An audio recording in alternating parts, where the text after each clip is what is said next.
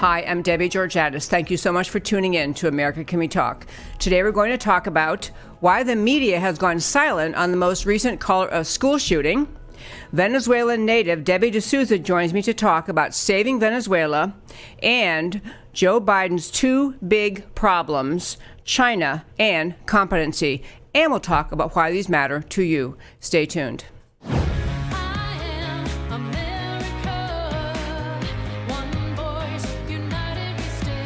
Debbie Georgatos, host of America Can We Talk, is an author, attorney, and political analyst whose mission is to inspire the American political conversation about preserving liberty in the best country on earth. And welcome again to America Can We Talk. And again, thank you so much for tuning in. I'm Debbie Georgatos. All of us, of course, heard the news and watched in horror the latest story about a school shooting, this time in the state of Colorado, Highlands Ranch, Colorado. What you also may have noticed is that the media, which normally follows these stories day after day after day, often bringing news coverage to the evening news, to the opening of all the liberal news uh, websites, with the same facts, and they're really just trying to lament or draw attention to the incident. Of course, everyone feels horrible when these things happen. Everyone cares. Everyone wants these uh, horrific things to stop. Everyone wants to see a way to cure the gun violence in this country, especially in schools that were involving young people. But you also may have noticed that the media did an almost U turn right back out of Colorado after this story because, in my opinion, what I want to share with you today, because nothing that happened in the Colorado shooting, this most recent incident in a public school, nothing fits the, the left wing media narrative. In fact, not only it doesn't fit, it puts the lie to the left wing media narrative to start with. And again, this is uh, everyone has sympathy for the victims, their families, the school. These kids' lives were changed forever by this day in Highland Ranch, Highlands Ranch, Colorado. But the reason the media, the left wing media in this country, has no interest in this story, they've just stopped talking about it, starts with a few items. Number one, the two perpetrators and what they're all about one perpetrator, one shooter, uh, is a left leaning, Trump hating, Christian hating, Obama loving student who put things up along the lines where I just mentioned to you all this. This is his mindset. He doesn't fit the media narrative of the uh, angry white male Christian uh, Trump lover. This was a guy who hated Trump, hated Christi- hates Christianity, and loves Obama. On top of that, this first shooter was the child, the son of an illegal immigrant, an illegal immigrant living in Colorado who himself had been arrested for domestic violence against his child's mother. That's one kid. The other one involved, when first arrested, the police uh, account uh, announced they had two perpetrators in custody, or two, um, you know, at least suspects in custody, and defined them, described them as two boys as it turns out, as they began questioning them, it turned out the second person is actually a girl, a girl who is self identifying as transgender, moving toward becoming a boy. And most people engaged in that effort are taking the drugs required to change the hormones required to change the female body to the male body. So we don't know for sure if this young girl was taking testosterone, but she's obviously a deeply confused and troubled young girl who is suffering in this transgender frenzy we have in this country. So those two people, the two perpetrators, do not fit the media's narrative of who they want to call bad guys in this country. Second problem, these shooters used handguns every time these uh, incidents happen, we hear all about the kind of guns that should be illegal, and they have guns that shoot off to allow you to shoot too many shots in a row.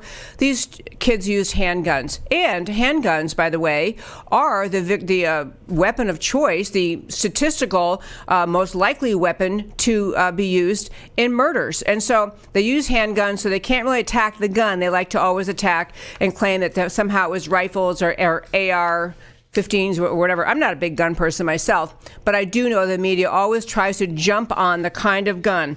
Third, the media always wants to call for the elimination of um, access to guns and stricter gun control laws and stricter, just stricter rules about access to guns. But Colorado had already banned, the state of Colorado, where this happened, had already banned gun magazines that hold more than 15 uh, rounds of ammunition.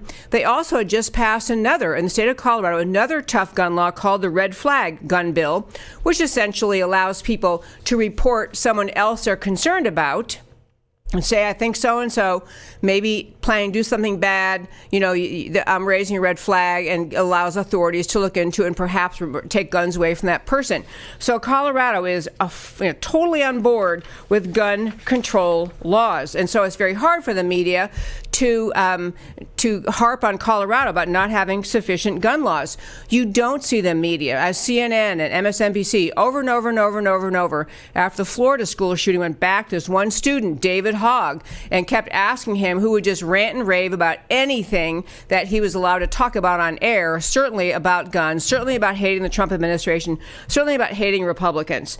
Okay, so then you also had the um, the bystanders and a whole incident that really gave the the uh, showed the light to the world and to the media that they did not have this group of students, this school, um, under control.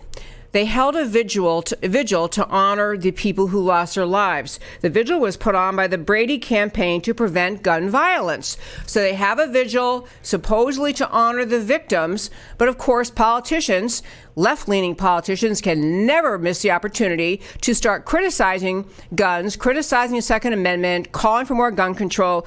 So they had two Democrat politicians, Senator Michael Bennet um, and another local politician, apparently, uh, spoke at this rally, and the students during this rally that was supposed to be remembering the victims, the students instead turned, uh, had to listen to these two Democrats ranting about gun control and what they want to do, and the students staged a walkout.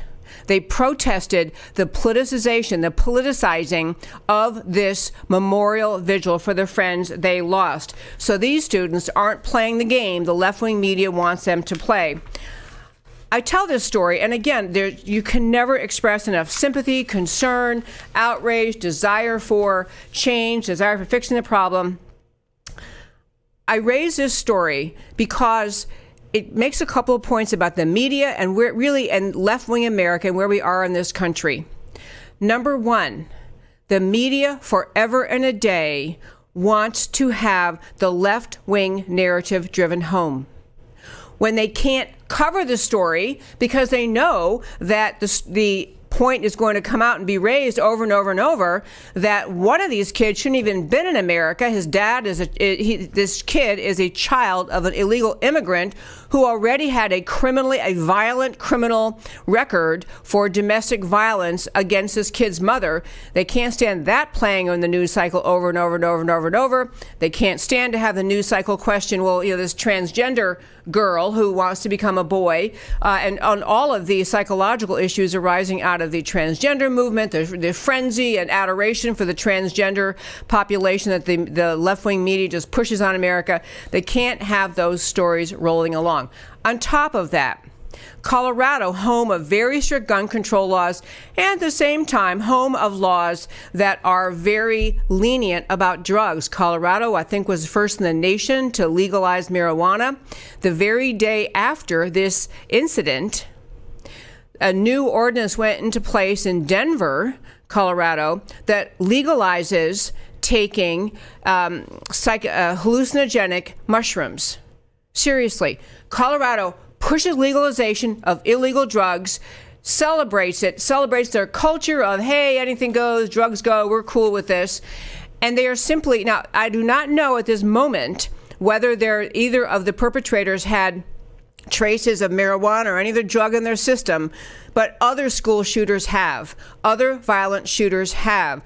All of these things are things the left wing media in America cannot stand to have America think about, which leads me to the close of this first five.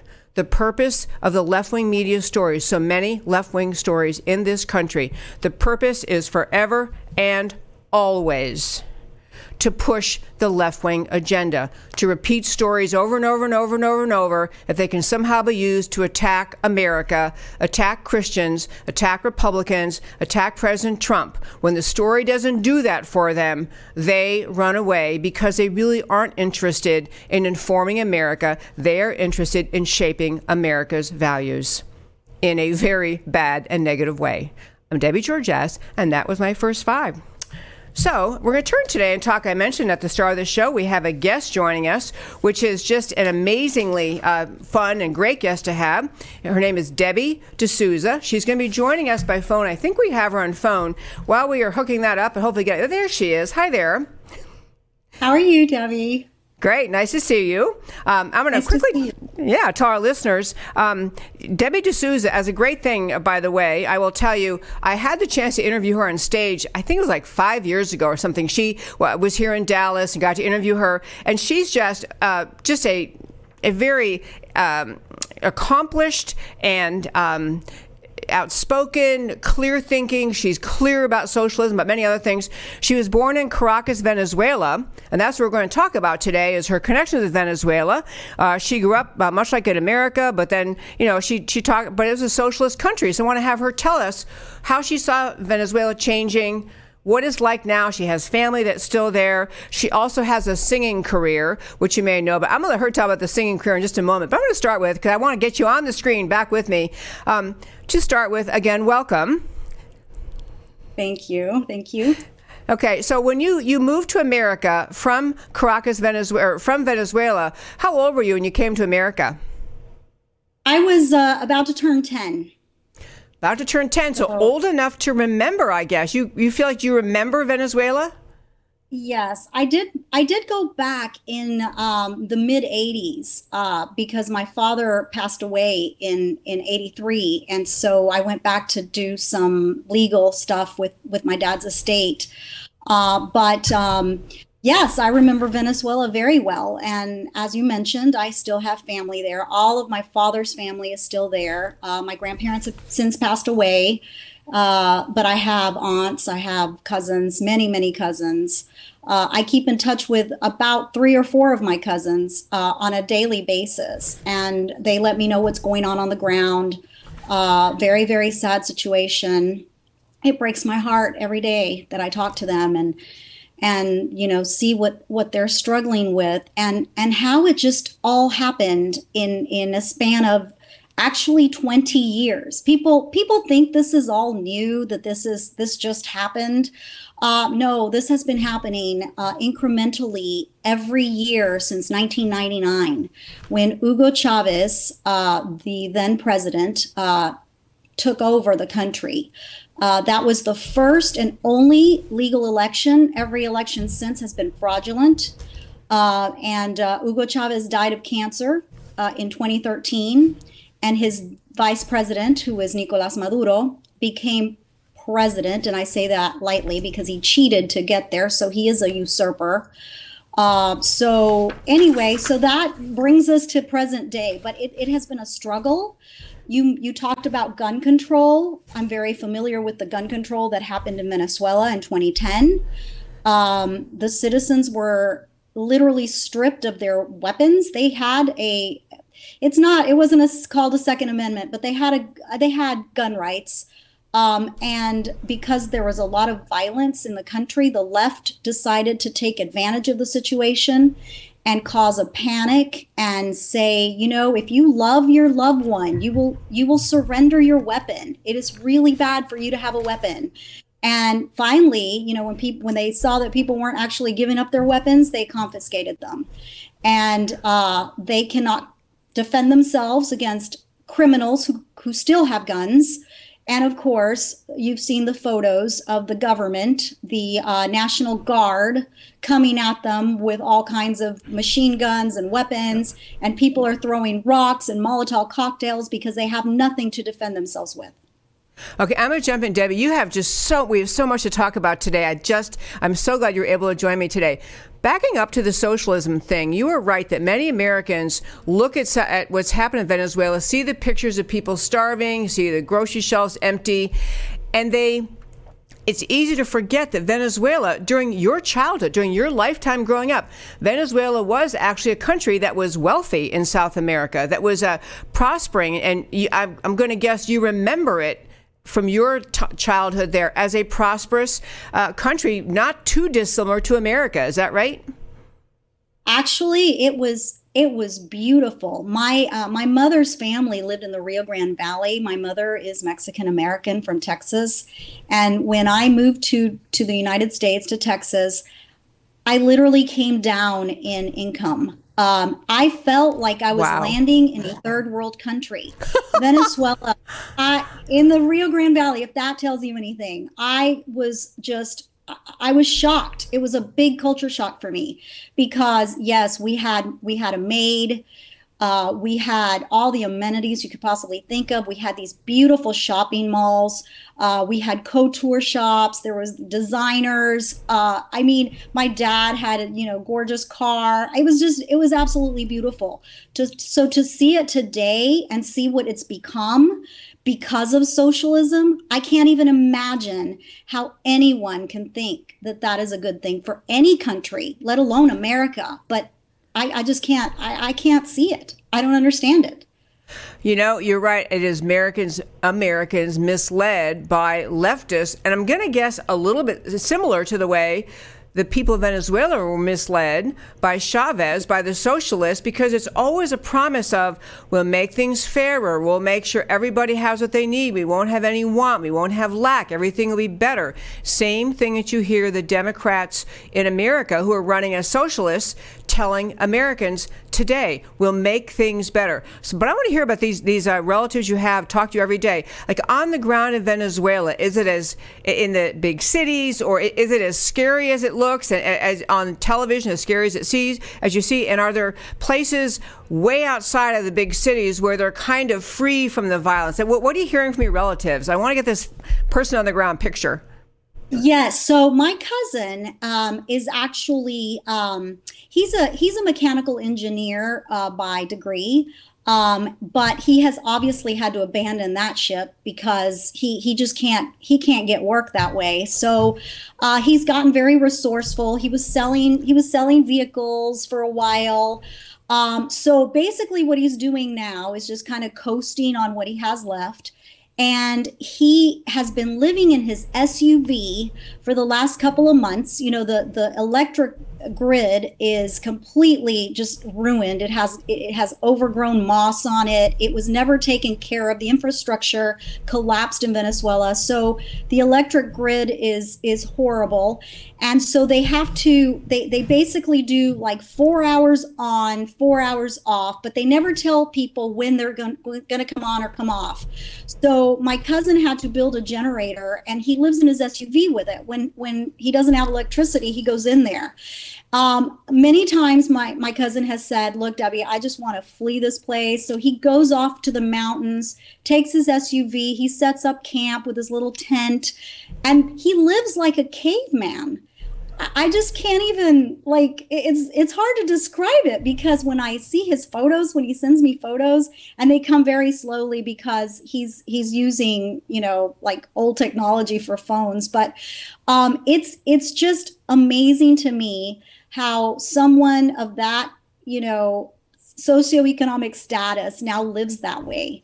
Um, and then I have another cousin who, bless his heart, is not as fortunate as he is.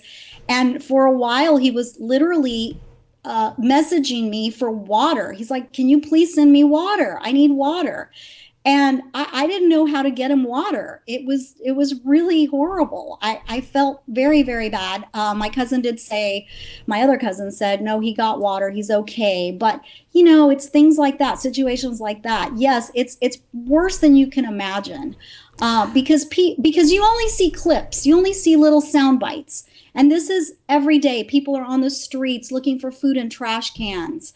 Um, there were cases of people actually having to eat pets and having to eat stray dogs and cats because there was nothing else to eat. So um, this is a really horrific, horrific thing that's happening in Venezuela. It most certainly is. And I want to tie in a couple of the things that are also happening in Venezuela. There's discussion about what America should try to do to help. So the, the one is just the socioeconomic deterioration. America has recognized a new that, that new leader trying to step up and say he's a legitimate leader, trying to oust Maduro. Maduro is not taking it lightly. He's fi- there there so there's fighting and America has sided with and most of the world has sided with the man who is now and I I, I want to say his name correctly. Is it Gaye Guaido or just Gato? The new it's guy? Guaido. Guaido. Guaido. Okay. Well, I was pretty far off. Okay, Guaido. All right. so anyway, so Guaido wants to be in charge, and he's willing to lead, and he's willing to fight, and he's been trying to organize the people who seem to be mostly behind him, and America's recognizing him, but still, it's it's dissolved into a chaotic, and uh, you have the uh, Maduro's troops firing on, on unarmed citizens who all are unarmed because the, the communist government, socialist government, took away their weapons, and the, the people have no way of fighting back. Right. So th- there's the first question is what America should really be doing. But the second thing, before we get to America, what America should be doing is that there have been reports about the presence of Iran, the country of Iran, and the unbelievably evil terrorist Islamic group Hezbollah that is, they are active and on the ground and inside the country of Venezuela. And so I'm going to just start with: Have you are you aware of that? Have you been reading about that, or do you know about that? The idea that Hezbollah is now rooted in Iran, excuse me, rooted in Venezuela. I have known about that for ten years, Debbie. Yes. Um, Ahmadinejad and Hugo Chavez were very chummy. And in 09, oh um, they formed a pact, a, a, nucle- a nuclear agreement. Um, but Hugo Chavez told the world that this nuclear agreement would just be for, um, you know, domestic purposes, not for nuclear energy, weapons. right? energy. Now, if you believe that, I have uh, oceanfront property in Arizona to sell everybody because yeah. this this actually did take place um, ten years ago um, when Hugo Chavez passed away. They made sure that Iran and you know and venezuela kept close ties so so basically what happened is this man by the name of Tareck El Aissami um, was the vice became the vice president in 2017 with Maduro. He is now doing something else. I think he's uh, like interior minister of something, but he has close ties to Hezbollah. And so what they what they've done basically, and this is you know when you when you asked me earlier about uh, in a, in an email about uh, you know people reporting that thing that they would see trucks in Farsi. So yep. Iran has has training camps there, Hezbollah training camps. Now there had been daily flights from Tehran to Caracas. Uh, ongoing for many years. They they stopped them in 2010, but they have continued them recently.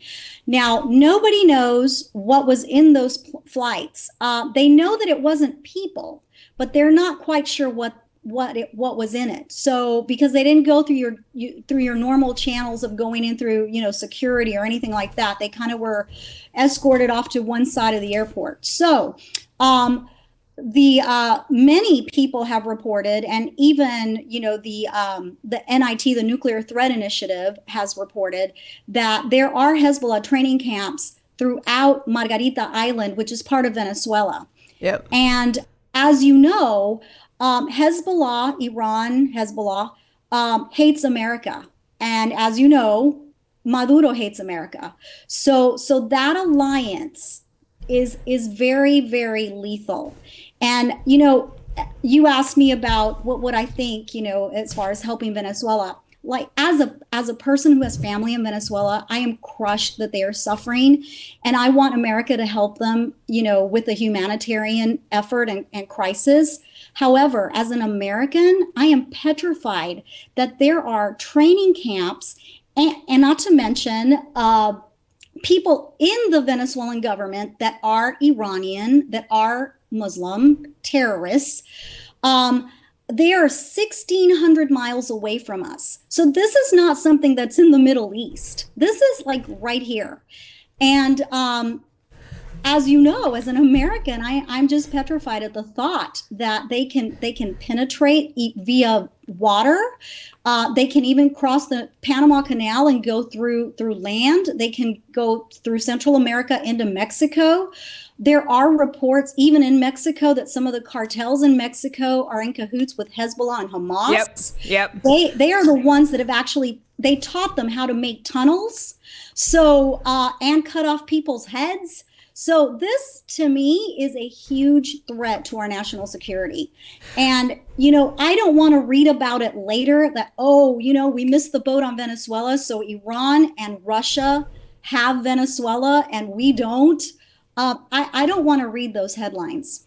I know, and you know, I have that same concern. I mentioned to you in an email before our show today that uh, there's a lot of discussion.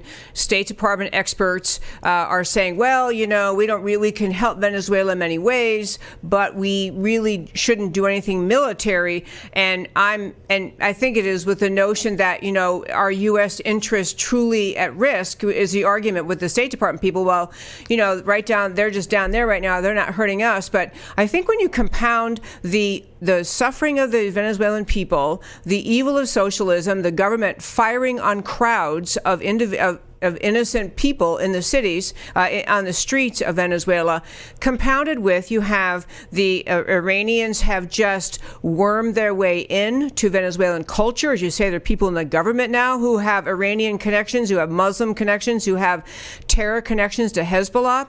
And I'm going to tell you, there, uh, one thing I thought was great, although I'm not sure what will come of it, but I do know that our in America, our John Bolton, who was our national security advisor, gave a speech which was actually actually back in yeah November of last year, so whatever that is, five months ago, where he referred to the uh, he used the expression the axis of evil he also used the troika of tyranny, the triangle of terror, but he's referring to three countries in Latin America Cuba, Venezuela, and Nicaragua.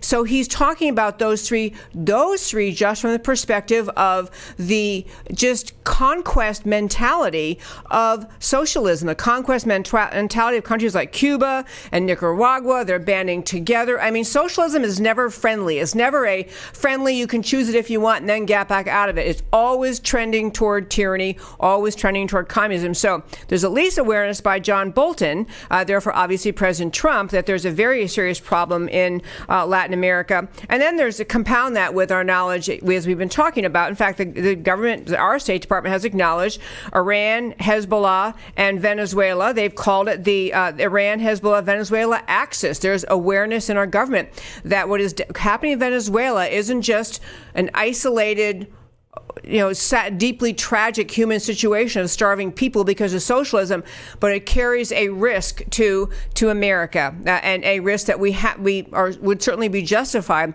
in responding to in a very harsh way, in a, in a very strong way, because as you say, I'm sorry, would you say 1,600 miles away? Yes. 16, yeah, that, that, it's actually it's actually closer to fly from Caracas to Miami than it is to fly from Miami to San Diego. That's a really good marker because everyone can picture that. That that's amazing.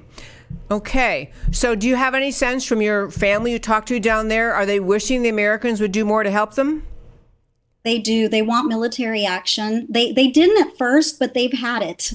They are they are just beyond um, I think um, at this point, they feel like that is the only way that they can oust Maduro. Uh, he you know as as i said maduro is is not the uh, the president. He is a usurper. The constitution of venezuela calls for free elections that are not fraudulent and this one was fraudulent. So um so guaido was able to go to the um you know it's it's sort of like congress uh, the National Assembly and and say, you know, this man is not constitutionally the president, and so he is only the interim president. He is not he has not declared himself president, you know, forever. He is doing it until they are able to elect a a real leader, uh, a legal leader. And so uh, there is a woman by the name of Maria uh, Machado, I believe her name is, and um, she's she wants to run for president. So um, this is this is really good if they can get to that point. Unfortunately, because Iran and Russia have a lot at stake. I don't think that they're going to even allow for Maduro to step down, even if he wants to, even if he's willing to do it. I don't think that they're going to allow him to do it. So again, I I believe that the only way to get him out is militarily. Um, I know a lot of people are going to be mad at me for saying that because they don't want us to intervene there has to be a smart way of doing it. I am not talking about uh, going in the country and and occupying the country as we've done before in the Middle East. The Venezuelan people are very proud people, and they don't want occupation. They just want strategic help. And once they get it, I believe that they can just go off and and and fend for themselves. But they have to get this cancer out, and they have to do it now. Debbie D'Souza, I cannot let this interview end without talking a little bit about who you are and what you've done in your life. Uh, first of all, I love your activism and speaking up for the people of Venezuela. So I thank and, and against socialism. You've I've heard you on that topic many times, but you're also you're, our listeners may guess from the unique last name. You are the wife of Dinesh D'Souza, who's also joined me on this show. But in your own right, you're just an amazingly accomplished woman. And if you recognize her uh, look at her face at all, she actually sang in. She's She's a recording artist. She sang "God Bless America." Um, and uh, you actually you go tell you you sang in several yeah. of your husband's films. So right, so Hillary's America. I sang at the end of the movie. I sang "God Bless America." It was um, it started out a cappella at the very beginning, and then it kind of went on before the national anthem.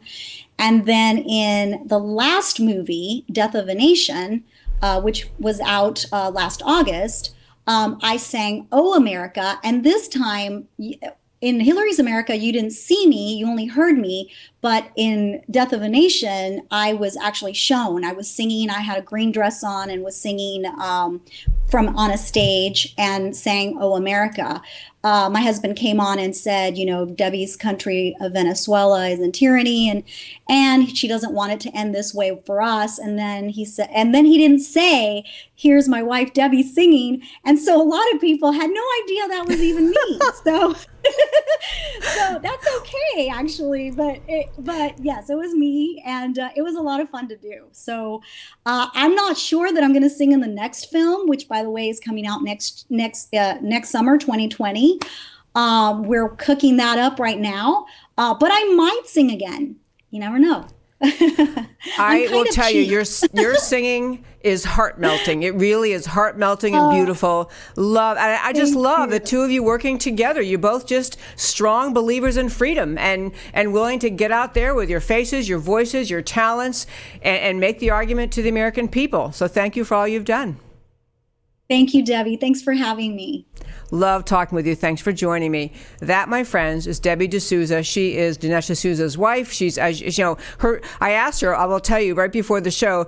I had a long resume I found online. She says, "No, no, I'll text you something." And I was trying to read from the text while I was talking with you. She is just an, a most accomplished woman. Before she even met Dinesh D'Souza, a singer, a very successful singer in her home country and here, and uh, obviously just a uh, fabulous addition and an asset to her husband Dinesh D'Souza's work. And now, my friends, turning to our last topic, you know, uh, I, I, mentioned a couple months ago that I was going to start doing something like a little bit of a focus on every single one of the Democrat uh, pres- can- uh, presidential candidates. However, the Democrat presidential candidate list has become so long that I am going to uh, put that effort off for about a year and find out who's really left in the mix uh, a year from now. Because, well, of course, you, we just had someone new uh, weigh in. I think it was the governor of Montana. Uh, obviously, you never heard of him before, but he's announced he's running for president. So the Democrat field is wide open uh, in the sense of I think there are up to 22 declared candidates for the Democrat nomination for the presidency in 2020.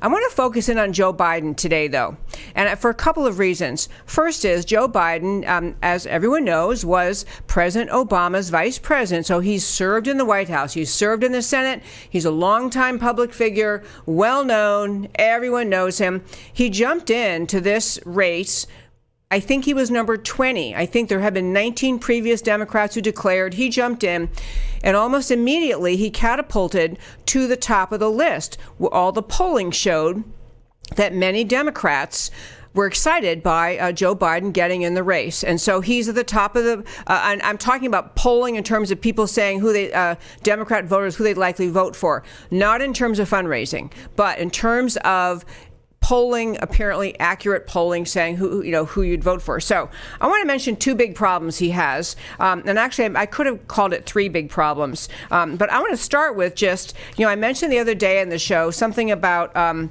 Joe Biden is soft on China and, and, problematic on China, and I had um, a couple emails. You know, my listeners email me, and you can email me at americacanwetalk at gmail.com and saying you know why are you saying that? What what what has he done that's so bad?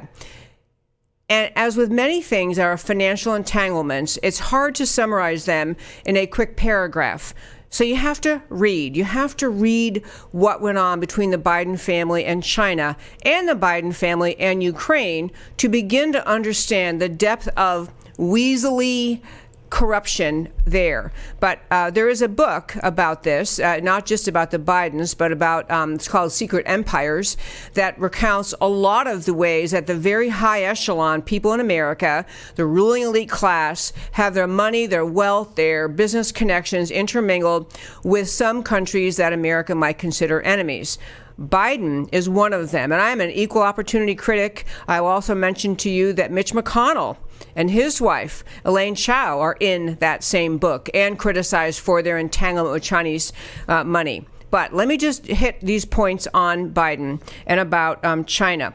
The book that I hope you will read that is called. Um, uh, just lost the name of it, um, Secret Empires, and it has it's by this guy Schweizer. He wrote an article which you can go read. I actually captured the article for you, uh, and on my website, which is americacanwetalk.org on the homepage under shows go down list of links you can find this article it summarizes the intermingling and the really just kind of uh, not um, I don't know unethical. I don't know if it's illegal, but certainly unethical conduct connecting uh, Biden and China. The short answer is in 2013, Vice President Biden and his son Hunter flew aboard Air Force Two to China. So Biden is still vice president. Less than two weeks later, as Joe Biden and his son Hunter are over in China. Less than two weeks later, Hunter Biden's firm inked a one billion, B as in boy billion, private equity deal with a subsidiary of the Chinese government's Bank of China. The deal later expanded to 1.5 billion. In short, the Chinese government funded a business that was co-owned by the son of Joe Biden, the sitting then sitting vice president. That book, Secret Empires, lays out this um, lays out this relationship, and there's a lot more to it. But if you notice in recent weeks when Joe Biden was speaking, making campaign speeches, he will not condemn China in the slightest. In fact, he says China's our friend, it's our ally. He had a famous speech years ago where he said it pays, America's better off if China's more prosperous. It pays for America to support Chinese prosperity. So, how good do you think he will be in negotiating with China in the way that President Trump is now negotiating with China? Trying to, as we talked about in the show yesterday, if you didn't see this segment, you should go back and listen to it because we went through on this show how difficult it is for President Trump to do the trade negotiations with China because for decades, America agreed with some underlying rotten, wrong assumptions that America should somehow continue to negotiate with China, continue trade deals with China, where China's there are a, a, multitude of ways in which the Chinese government's involvement with corporations, the Chinese government's conduct, their theft of intellectual property, uh, their demands that they they get access to the intellectual property of companies they deal with. There was a whole long litany described of why the deals America's had with China for decades have been wrong, have been unethical. So President Trump is trying to uproot to uproot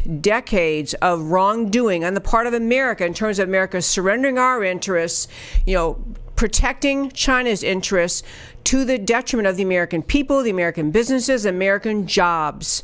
So Trump is working now with his negotiating team with China. We have so we have the trade deals horribly unbalanced. We put a chart up yesterday. If you go back to yesterday's show, you can see it horribly un- misbalanced Chinese trade with, with America. And so that's part of what we're trying to correct because as we've been arguing and many people saying, you know, if you have, if you say you want free trade, but the trade is corrupt, if one party is corrupt, if one party is doing th- things that are wrong, chanting free trade was what we stand for doesn't really mean anything. It has to be fair. It has to be transparent. It has to be open. Part of what America is pushing in this current trade deal with China is saying whatever it is you're committing to, China and these deals, you have to actually write it into Chinese law. And that was one of the reasons that China pulled back from the negotiations with the Trump team and said, you know, you're pushing too hard. We're giving too much. Well, they were being pushed, they, China, were being pushed to end, to put a stop to, to end the unfairness and the just kind of the things that were in place for decades that have to end. Joe Biden is not going to do that with China. He will put America right back in the crummy situation we were with in, with China for decades because Joe Biden is beholden to them. His son is beholden to them. Read Schweizer's book, Secret Empire. Second, and also entanglement of, of uh, Biden very quickly, is the Ukrainian deal. The Ukrainian, which is different from China, obviously, but the Ukrainian mess created also by Biden. In summary, and this, this again, I'll tell you, the New York Times came out with this story. So you know, by the way, the New York Times is not coming out with a hit piece on Biden except that they want very much for Biden to get out of the race. The left in this country, it may be that Biden's popular with the voters, that he's polling as the most likely person to be their choice to be the Democrat presidential candidate, but the left wing mob in this country, the New York Times, Washington Post, the Democrat Party, the radical left of this country does not want Biden he's not socialist enough for them. So, Times, New York Times, trying to take out Biden, ran this piece essentially pointing out that in the final year of the Obama presidency, so in 2016, Biden threatened to hold withhold $1 billion in United States loan guarantees if Ukraine leaders did not dismiss the country's top prosecutor, Viktor Shokin, who'd been accused of turning a blind eye to corruption in his own office and among the political elite. Bottom line, benefit to Biden. The pressure campaign also just so happened to benefit Biden's younger son, Hunter, who is then getting paid as much as $50,000 to sit on the board of a Burisma Holdings, a Ukrainian energy company that was in Shokin's sights. To summarize, Biden is demanding the Ukraine kick out a prosecutor who's looking closely at wrongdoing involving Biden's son. Last little shot at Biden today. Just, I, I tell you, folks, I'm going to do a lot on these presidential candidates as time rolls on. But the last thing that was kind of amazing was that President Obama's former um, sec- defense secretary, President Obama's defense secretary, so he's defense secretary while Biden is the vice president, was interviewed um, and said essentially that he he said essentially Joe Biden. He said the positive, it's impossible not to like him. He's a man of integrity and capable of hiding, blah, blah, blah. Doesn't hide what he really thinks. Still, he's been wrong on nearly every major foreign policy and national security issue over the past four decades. This is the Obama Obama Defense Secretary Robert Gates saying Joe Biden, who wants to be your president, has been on the wrong side of every national security issue, every national defense issue, foreign policy for 40 years. And I'll tell you, we'll talk more about Biden probably as, as time goes on, but I think the Democrats' problem is most of the people running for president are so radically left that the that mainstream America is saying I don't want to be socialist. I don't want to do reparations. I don't want uh, socialized medicine. I don't want what all these radical leftists, Democrat president, presidential candidates want. America doesn't want that. So Biden is offering something that can appeal to more Democrat voters. But the Democrat media mob, the left wing mob in this country, is not going to let Joe Biden get that nomination. I'll just tell you my little two cents what I think will happen. I think that at the end of the day, the candidate on the left who will emerge as a Democrat's presidential candidate to take on President Trump in 2020 will be Michelle Obama. I know she keeps saying, Well, I'm not interested. Who me? I don't want to do that. Not me." Yeah, I think she is their ace in the hole. I think they think she's the one who can bring people out. I think the Democrats, I mean, I know she said numerous times recently she wouldn't even think of it, doesn't want it. That's who I think they're going to end up with because I don't think the, the, um, people who are seen as the you know the most leftist. I don't think that I, I don't think first of all Joe Biden is um, palatable. The the New York Times, the, the left wing America will destroy him before we get to the nomination process. I think the other people who declared are just not getting traction with the American people. I think the Dems are going to throw Michelle Obama in to the race in 2020. And now for the, wrapping up my show every day, I like to do, I want to wrap up the show with all of the stories we talked about today and why they matter to you. Why the Colorado shooting, the school story matters so much. The media dropped this story just because handguns, not semi automatic weapons, they're not interested. Parent of one alleged killer, illegal immigrant with a criminal record, they don't want people talking about that. That sh- the same shooter with the illegal immigrant dad hates Christianity, hates Trump, loves Obama. He put it in his own words, in his own social media. The other shooter is a trans girl, likely taking testosterone. Impacts of all this transgender uh, frenzy going on in this country. The mainstream media tries to sell gun control narratives, not news. When facts don't fit the narrative, no story. Lesson to you tune them out. Next thing on the, uh, the story about Colorado, this is a great tweet. This guy points out the truth. Modern journalism is all about deciding which facts the public shouldn't know because they might reflect badly on Democrats. Amen to that. On Venezuela, in our great conversation with Debbie D'Souza, socialism made a rich country poor. The big government controlling folks, socialists, disarm the citizens who are now lamenting that they allow that to happen because they're helpless in the face of the, the uh, troops the, that Maduro is sicking on the people. Iran and Hezbollah at least makes Venezuela more the whatever however America should react makes it more than just about socialism. Fight socialism in America, keep free markets, support the Second Amendment, recognize Iran's terror in South America matters because they're right around the corner. And Biden and China, you just need to read Schweizer's book, Secret Empires, by, uh, about Joe Biden, his son, China, camouflaging the criminality of the ruling class. Even Obama Secretary of Defense Bob Gates said Biden is wrong on every major national security and foreign policy issue. I'm telling you, folks, Joe Biden will bring back everything America rejected in 2016. Plus, even his own team says he's incompetent. I'm Debbie Georgatos. This is America Can We Talk, which I love doing every day, talking with you every Monday through Thursday, 3 p.m. Central Time. Come back tomorrow. Talk to you then.